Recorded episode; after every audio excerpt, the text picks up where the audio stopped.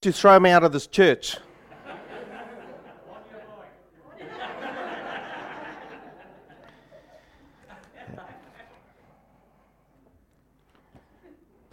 I hope as you were watching that video clip that you knew something is not right.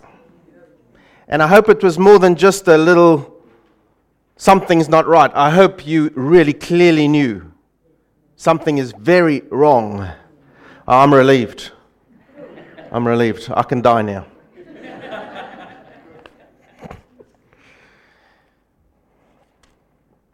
well, as we come to God's Word today, let's ask Him to show us where else in our lives we are off track, where else we are making our own religion and not holding to the faith as it's been given to us in God's Word because no guardian angel is going to help you into heaven. No guardian angel is there to help you every day to overcome sin. Pray through a guardian angel. There is only one mediator. Who is that? Jesus Christ, our Lord. It's through him we come. He forgives sins, and only he will take us through into eternity. No one else, nothing else. So it sounds religious, but it's false. And I'm glad you picked up on it. Praise the Lord. Amen. Let's pray. Lord, our Heavenly Father, thank you that as we open your word, we can know the truth. And we can allow the truth to guide our thinking and to allow us to know when we are thinking incorrectly by your word. Teach us through your Spirit, Lord. We don't want to be led down the path of error. We want to know you, Jesus Christ, in all your fullness. We want to hold to your commands if you've given them to us. We want to walk in your ways. So teach us your ways, Lord, through your word. And may your word be a light to our feet and on our path. Help us now as we open your word. Amen. Can you guys turn that sound down? Um, there's something over the top there. So we are in, we're in um, Colossians, Colossians chapter 6, and uh, we'll specifically look, oh, sorry, Colossians chapter 2. In case you missed the rest of it, there is no Colossians 6. Colossians chapter 2, verse 16 to 23. And um, we're going to be reading a little wider than that. We're going to read from um, verse 6, but we're going to looking, be looking closely at verses 16 to 23 this morning. So open your Bibles or scroll up to it and let's read God's word together. Colossians chapter 2, verse 6. And now, just as you accepted Christ Jesus as your Lord, you must continue to follow him. Let your roots grow down into him and let your lives be built on him. Then your faith will grow strong in the truth you were taught, and you will overflow with thankfulness. Don't let anyone capture you with empty philosophies and high sounding nonsense that comes from human thinking and from the spiritual powers of this world rather than from Christ. For in Christ lives all the fullness of God in a human body. So you also are complete through your union with Christ, who is the head over every ruler and authority. When you came to Christ, you were circumcised, but not by a physical procedure. Christ performed a, spir- a spiritual circumcision, the cutting away of your sinful nature for you were buried with Christ when you were baptized. And with him you were raised to new life because you trusted the mighty power of God who raised Christ from the dead. You were dead because of your sins and because your sinful nature was not yet cut away. That is so clear. I'll read that again. You were dead because of your sins and because your sinful nature was not yet cut away. When you come to faith in Jesus Christ, He has to cut away your sinful nature, not the wrong things you do.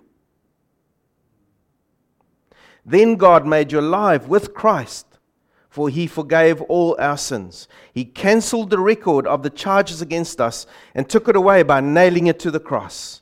In this way, He disarmed the spiritual rule, rulers and authorities he shamed them publicly by his victory over them on the cross. So, don't let anyone condemn you for what you eat or drink, or for not celebrating cert- certain holy days, or new moon ceremonies, or Sabbaths. For these rules are only shadows of the reality yet to come. And Christ Himself is that reality. I want to repeat that verse. It's right at the core of today's passage. These rules are only shadows of the reality to come, and Christ Himself is that reality. Therefore, don't let anyone condemn you by insisting on pious self denial or the worship of angels, saying that they have had visions about these things. Their sinful minds have made them proud, and they are not connected to Christ, the head of the body. For He holds the whole body together with its joints and ligaments, and it grows as God nourishes it. You have died with Christ, and He has set you free from the spiritual powers of this world. So why do you keep on following the rules of the world, such as don't handle, don't touch, don't taste? Such rules are mere human teachings about things that deteriorate as we use them. These rules may seem wise because they require strong devotion, pious self denial, and severe bodily discipline, but they provide no help in conquering a person's evil desires. As we looked uh, last time we met around this passage, there was a warning for us. And the warning was in, found in verse 8, and you can glance back there in your scriptures.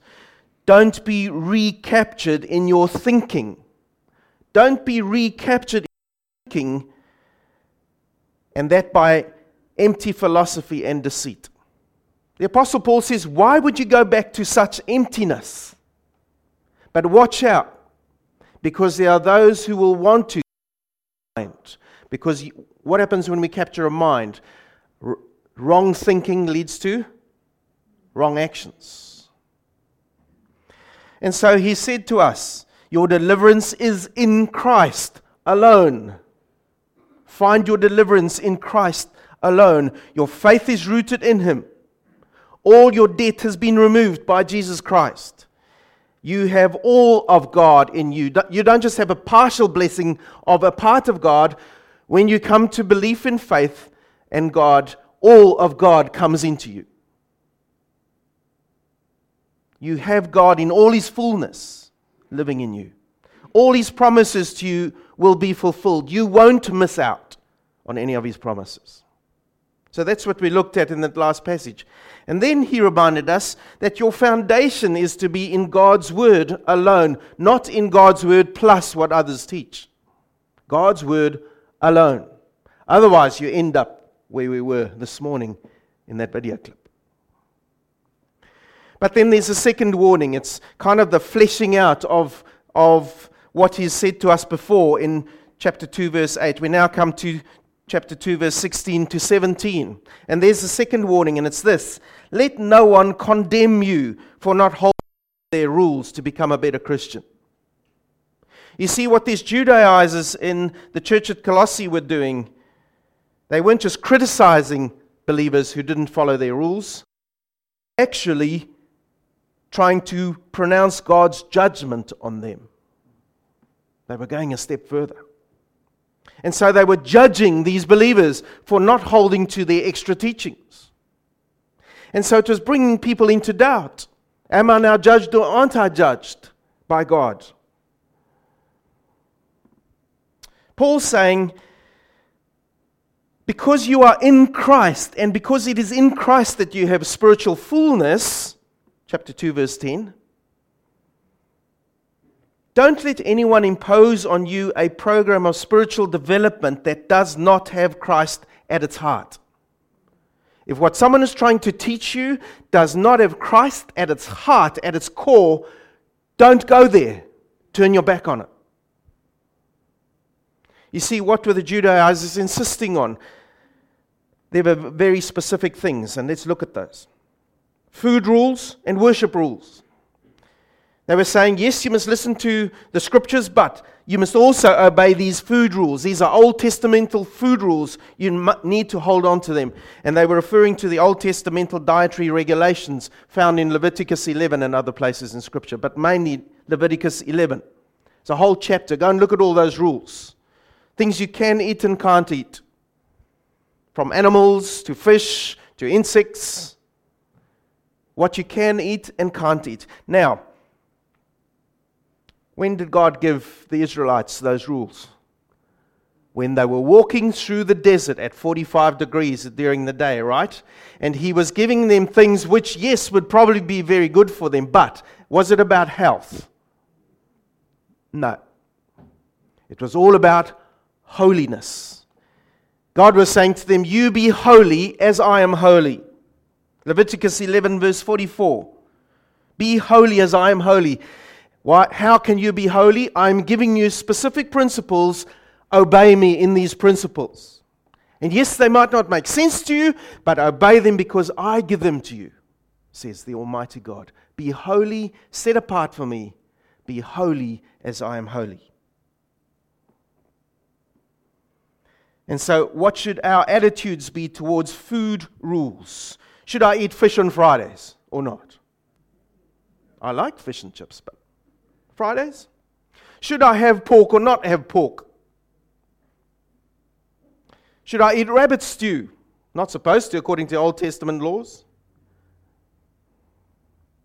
Should I eat meat with blood in it? You see, these, these are the things which come up. And some people don't allow themselves to eat those things, and they use religious, they use a religious reasoning for that, and that's wrong. If you're doing it for health, reasons, go for it. If your doctor says, as I've been told, lower your cholesterol, eat less meat, do this, do that, yes, listen to them. That's for health reasons. But don't put a religious spin on it because then you're wrong. Don't justify yourself through religion because then you're wrong. Because it's not about health, it's about holiness. How do I know that? because Jesus said so in the New Testament. And we read that parable about clean and unclean food. Those things which make us holy before God or not.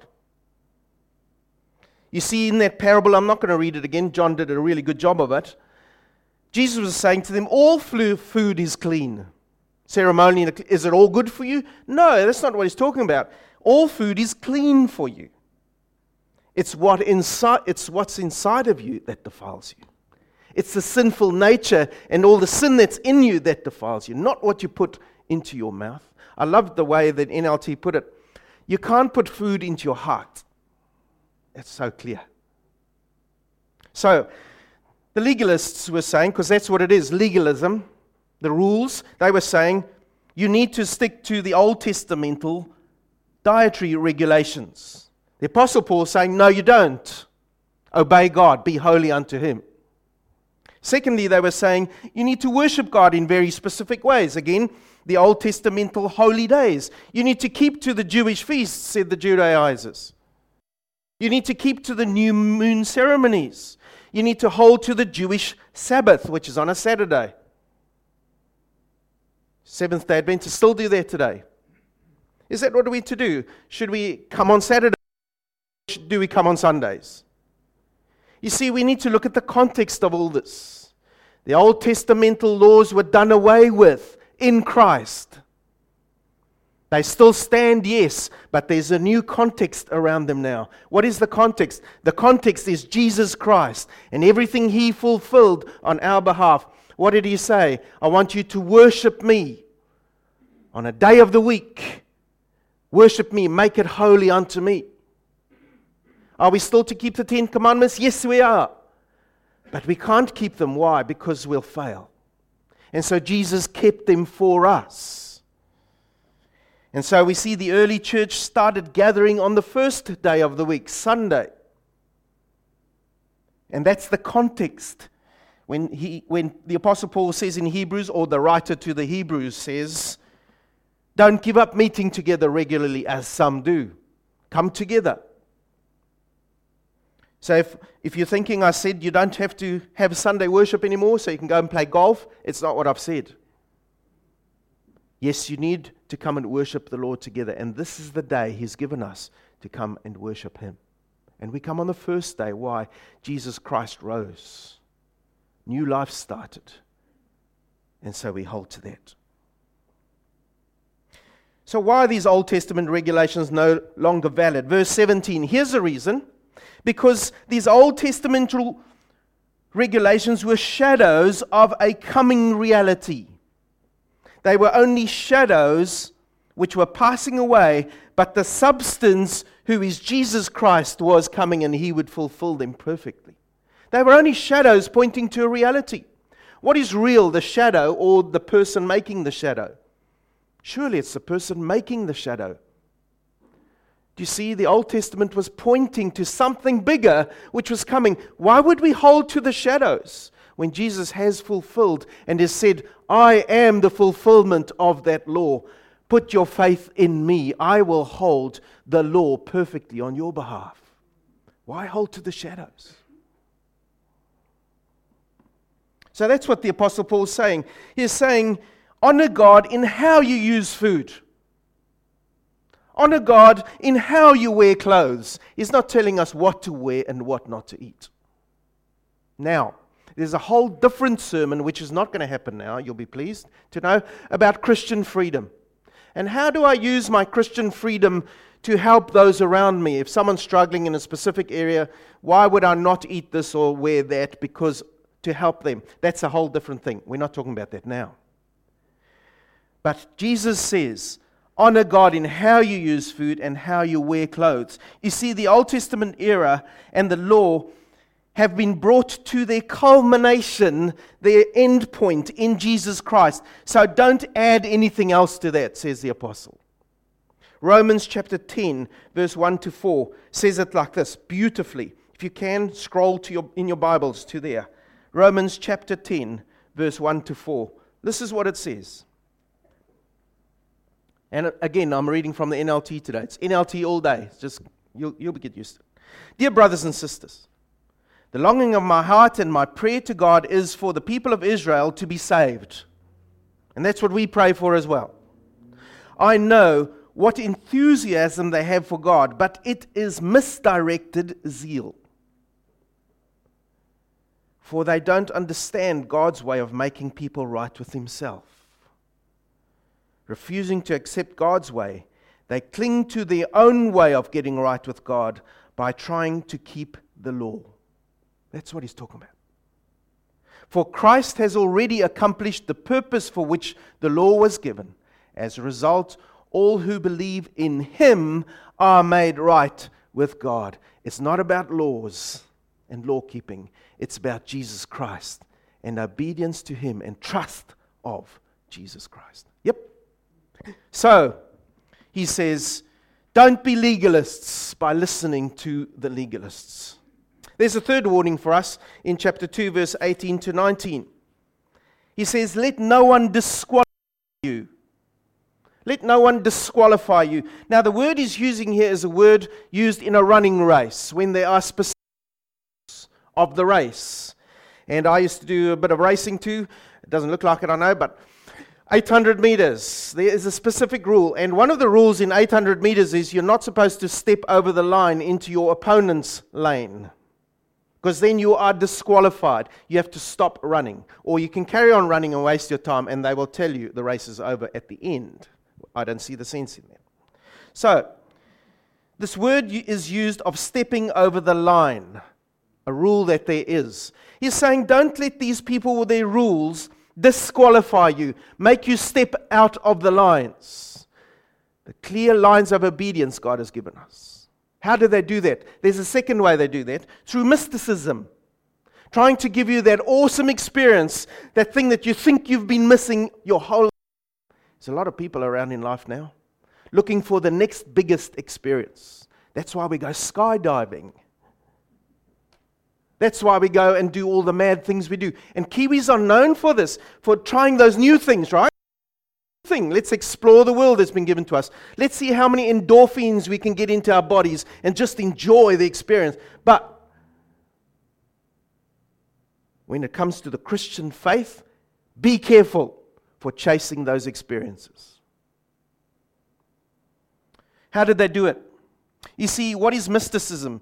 Here's the definition Mysticism is the pursuit of a deeper or a higher subjective experience.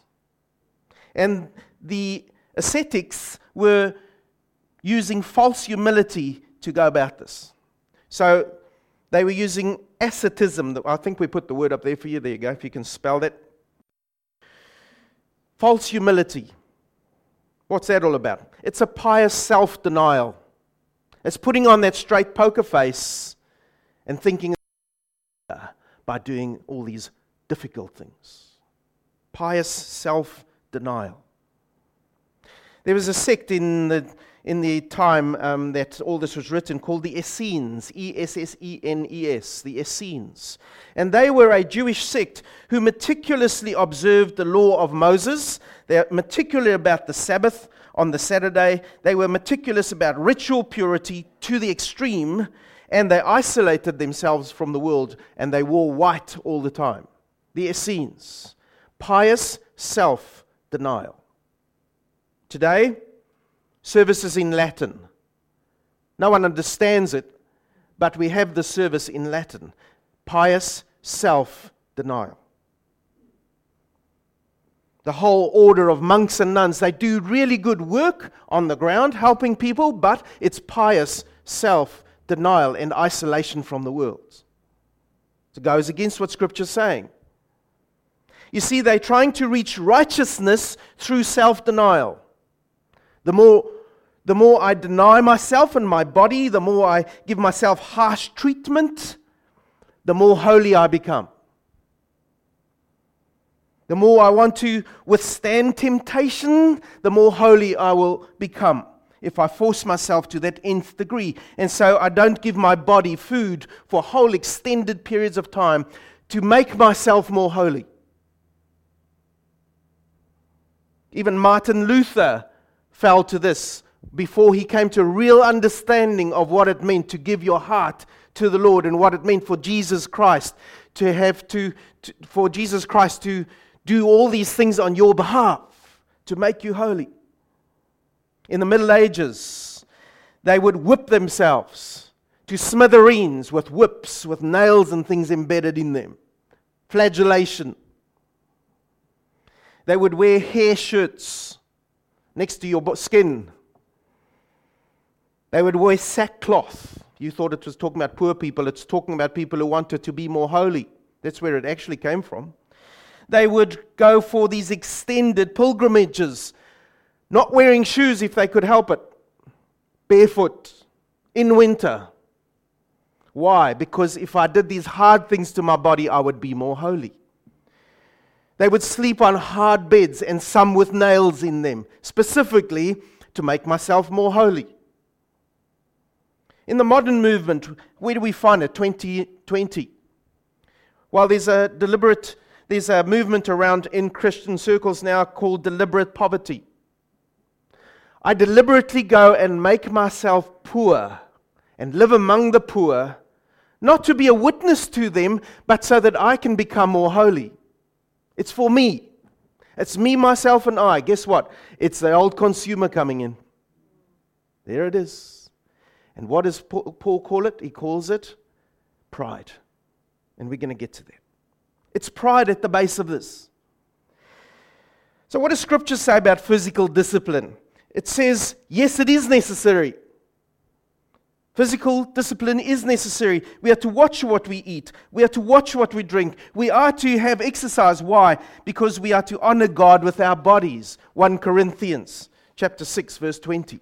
Honor God with your body. Your body doesn't belong to you, it belongs to the Lord himself. So look after it on the Lord's behalf. But you see ascetics were, were hoping to save their souls and to gain holiness through discipline. It's a false gospel.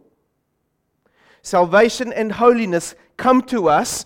Are you listening? Salvation and holiness come to us not from what I do, but it comes to us from outside of us. It's Christ who makes me holy. It's Christ who makes me more like himself. It's Christ who saves my soul. Nothing that I do can save me. Nothing that I do can make me more holy if I'm linking it to that doing. Jesus alone saves. God alone makes us holy. The other thing that these Judaizers were doing is they were using worship of and through angels to try and encourage people to a more of a Christian experience. And that has stayed along in today's worship of angels and worship through angels. You see, the archangel Michael was worshipped in Asia Minor, that's the region of Colossae. He was worshipped in Asia Minor as late as AD 739. So, 739 years after Christ's death, he was still worshipped, the Archangel Michael. This worship of angels is described in the Apocrypha, and those who hold to the, the teachings of the Apocrypha in the book of Tobit, like the Orthodox Church today, they hold of angel worship. Angels as mediaries, intermediaries. See, what does Scripture say? Angels have only been described in Scripture as messengers of God or those who do God's will. That's their two functions. Messengers of God. Think of Joshua outside the city of Jericho, about to go to battle. Who appears to him? The commander of the Lord's army, an angel, appears to him. Think of those angels announcing Jesus' birth. They were what? They were messengers of a, of a message from God. Think of the angels at the tomb after Jesus' resurrection. What were they doing? They were bringing a message from God. Fear not. He is not here, He has risen.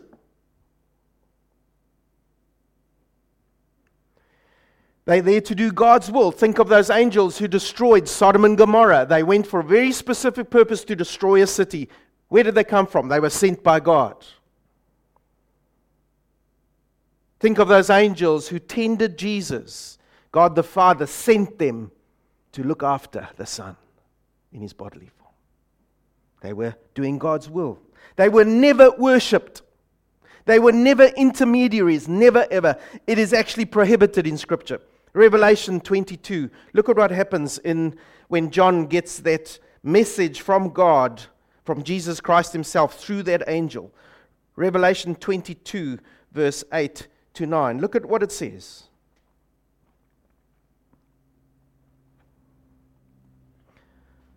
I, John, am the one who heard and saw all these things. And when I heard and saw them, I fell down to worship at the feet of the angel who showed them to me. But he said, No, don't worship me. I'm a servant of God, just like you and your brothers, the prophets as well as all who obey what is written in this book. Worship only God. It can't be clearer than that. An angel is another form of being, like we are beings, with another function. And we are to honor, obey, and listen to what God wants us to do. Together, we are the servants of God. We don't worship God's servants. And then the other thing they, were doing in the church of Colossae is they were using lengthy descriptions of visions to try and hype up the people's experience of their religion. And so, what people were doing is they were having sessions where people would lie down in a service on their backs and they would describe the vision that they were having so that all the people could hear how they were being taken into the seventh and other heavens that they were experiencing. Why? So that be affected. You think it's strange? Still happens today, 2020. In churches today, people will lie on their backs, they get given a microphone, and they, ex- they just describe the vision that God is giving them at that time, lying on their backs, and they describe the heavenly scenes. Nothing's new. How else were they doing this? Well, you see, today we use artificial worship experiences to wow the masses. And so we have big auditoriums where people can come in. The light can be controlled, the air conditioning can be controlled, everything in that auditorium is controlled. The sound, the volume, everything. And bands know how to work this. As a musician, we know how to what to do first and then second and then third. It's no accident that we have our music in a very specific way. And you're thinking I'm indicting myself here. I'm not. I'll give you, a, a, a, I'll give you an idea of how we lead worship here. We never start off the worship service with soft little songs, inward looking songs, because it's the wrong way to worship God. We come and we praise God's name loudly. And so, whatever we sang today, I've already forgotten. 55 year old. And then, towards the middle of the service, we start thinking of, well, what has God done for me? And it starts coming more personal, right? And then at the end of the service, I don't want to sing a whimpering, I want to praise God's name. And so we sing loudly. That's just a technique of worship leading. While people who do these services where they want to wow the, the congregation, let's call them an audience, will use the same techniques. And they'll add to those other things. And so you get gold dust, you get gold teeth, and all these supposed miracles happening. You get falling worship, which is a few decades ago, but still happens in many churches, where people are worshiping God and they're falling down all over the place. Be very careful of these things. They are look-alike religion. Because the Apostle Paul warns us. You see, psych- psychologists have proved they can have the same effect by using sound, lighting, rhythm, and mass gatherings. They can have the same endorphin release by, by using the circumstances in such a way that people become happy, become sad. It can be done artificially. So, what's behind all these things, says the Apostle Paul? He says, verse 19, they are puffed up in their flesh. They are not connected to the head, Jesus Christ. And the word he uses, not connected, is the word sever. Do you know what that word means? You take a knife and you cut off a head from the body. They are not connected to the head. There's no control from the head to the body. They are lifeless. That's what he's saying. He says if Christ isn't the source of growth, if Christ isn't the source of their body's actions, you are living a false religion. Can't be clearer. If there's no connectedness to Christ, there will be no growth. Doesn't matter how artificial that experience is and how good you might feel, there will be no growth. That's the passage. What do we do with it? Two points of application. Here's the first one You've been set free, so stay free. Why go back and up? You've been made who you are. You've been made one with Jesus Christ through your death to sin through resurrection to new life in Him, why back to man made rules about worship? Why? Why would you go back to what not to do, what not to wear, what not to sing, what to be a better Christian? The Apostle Paul is saying to us this morning put away your spiritual checklist. You know, a checklist is a really good thing, but it can be a fatal thing. In the days I used to fly, sadly, you get a checklist to go through everything you need to do in the cockpit before you land, before you take off, everything. If you're going to fly a checklist, you're going to crash. A checklist is there to make sure everything's going well, and then you put the checklist aside and you live the reality. Otherwise, you will die. Put away your spiritual checklist. Have a relationship with Jesus Christ. Obey Him. Put Him at center of your life. Do everything you do for Him, whether it's eating or drinking or wearing, doesn't matter. Do it for Jesus Christ. Don't listen to any other plus religion because it's leading you away from Him. Stay connected to Jesus Christ. What will save you? Not rule keeping and attainment, but Christ's atonement saves. What will grow you? His grace alone directed to you. You will experience His blessing. And so, my second point is of application is don't take shortcuts to feel close to God. You know, so many Christians get caught up in this one. I want to feel like I'm a follower of Jesus Christ. We all want that. But don't get there. How do you feel closer to Jesus Christ? Firstly, what is it? Bow. Prayer, relationship with Jesus Christ. You want to feel close to someone? Be close to them. How do I stay close to that person? By not displeasing them, right? That's just humanly. How do I stay close to Jesus Christ? By obeying his commands. How do I know that I'm doing it? Are you in the Word? And are you obeying it? Stay close to him.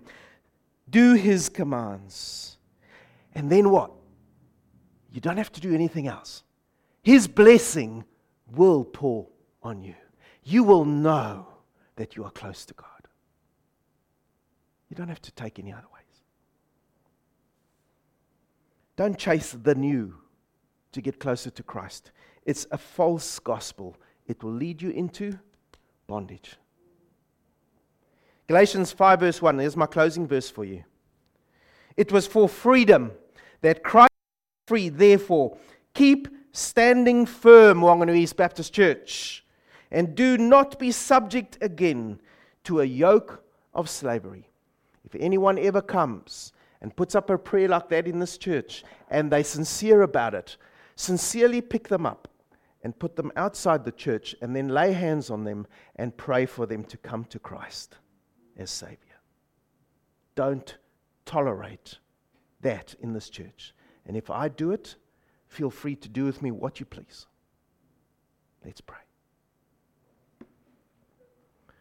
Lord, our Heavenly Father, thank you for your word. Thank you for the warnings in your word. Thank you, Lord, that we know that it is in Christ alone that we have salvation. In obedience to you alone, that we will experience the blessing of God poured out on us so much that we won't know what to do with it. Lord, help us not to take shortcuts to try and be close to you, but just to keep our relationship with you close and to obey you because we love you. Lord, make our ears deaf to anyone and anything that would turn us away from you. Keep our eyes and our ears and our hearts focused on you alone. God, we pray. There shall be no other God before me. Keep us with our eyes on you, Jesus. Amen.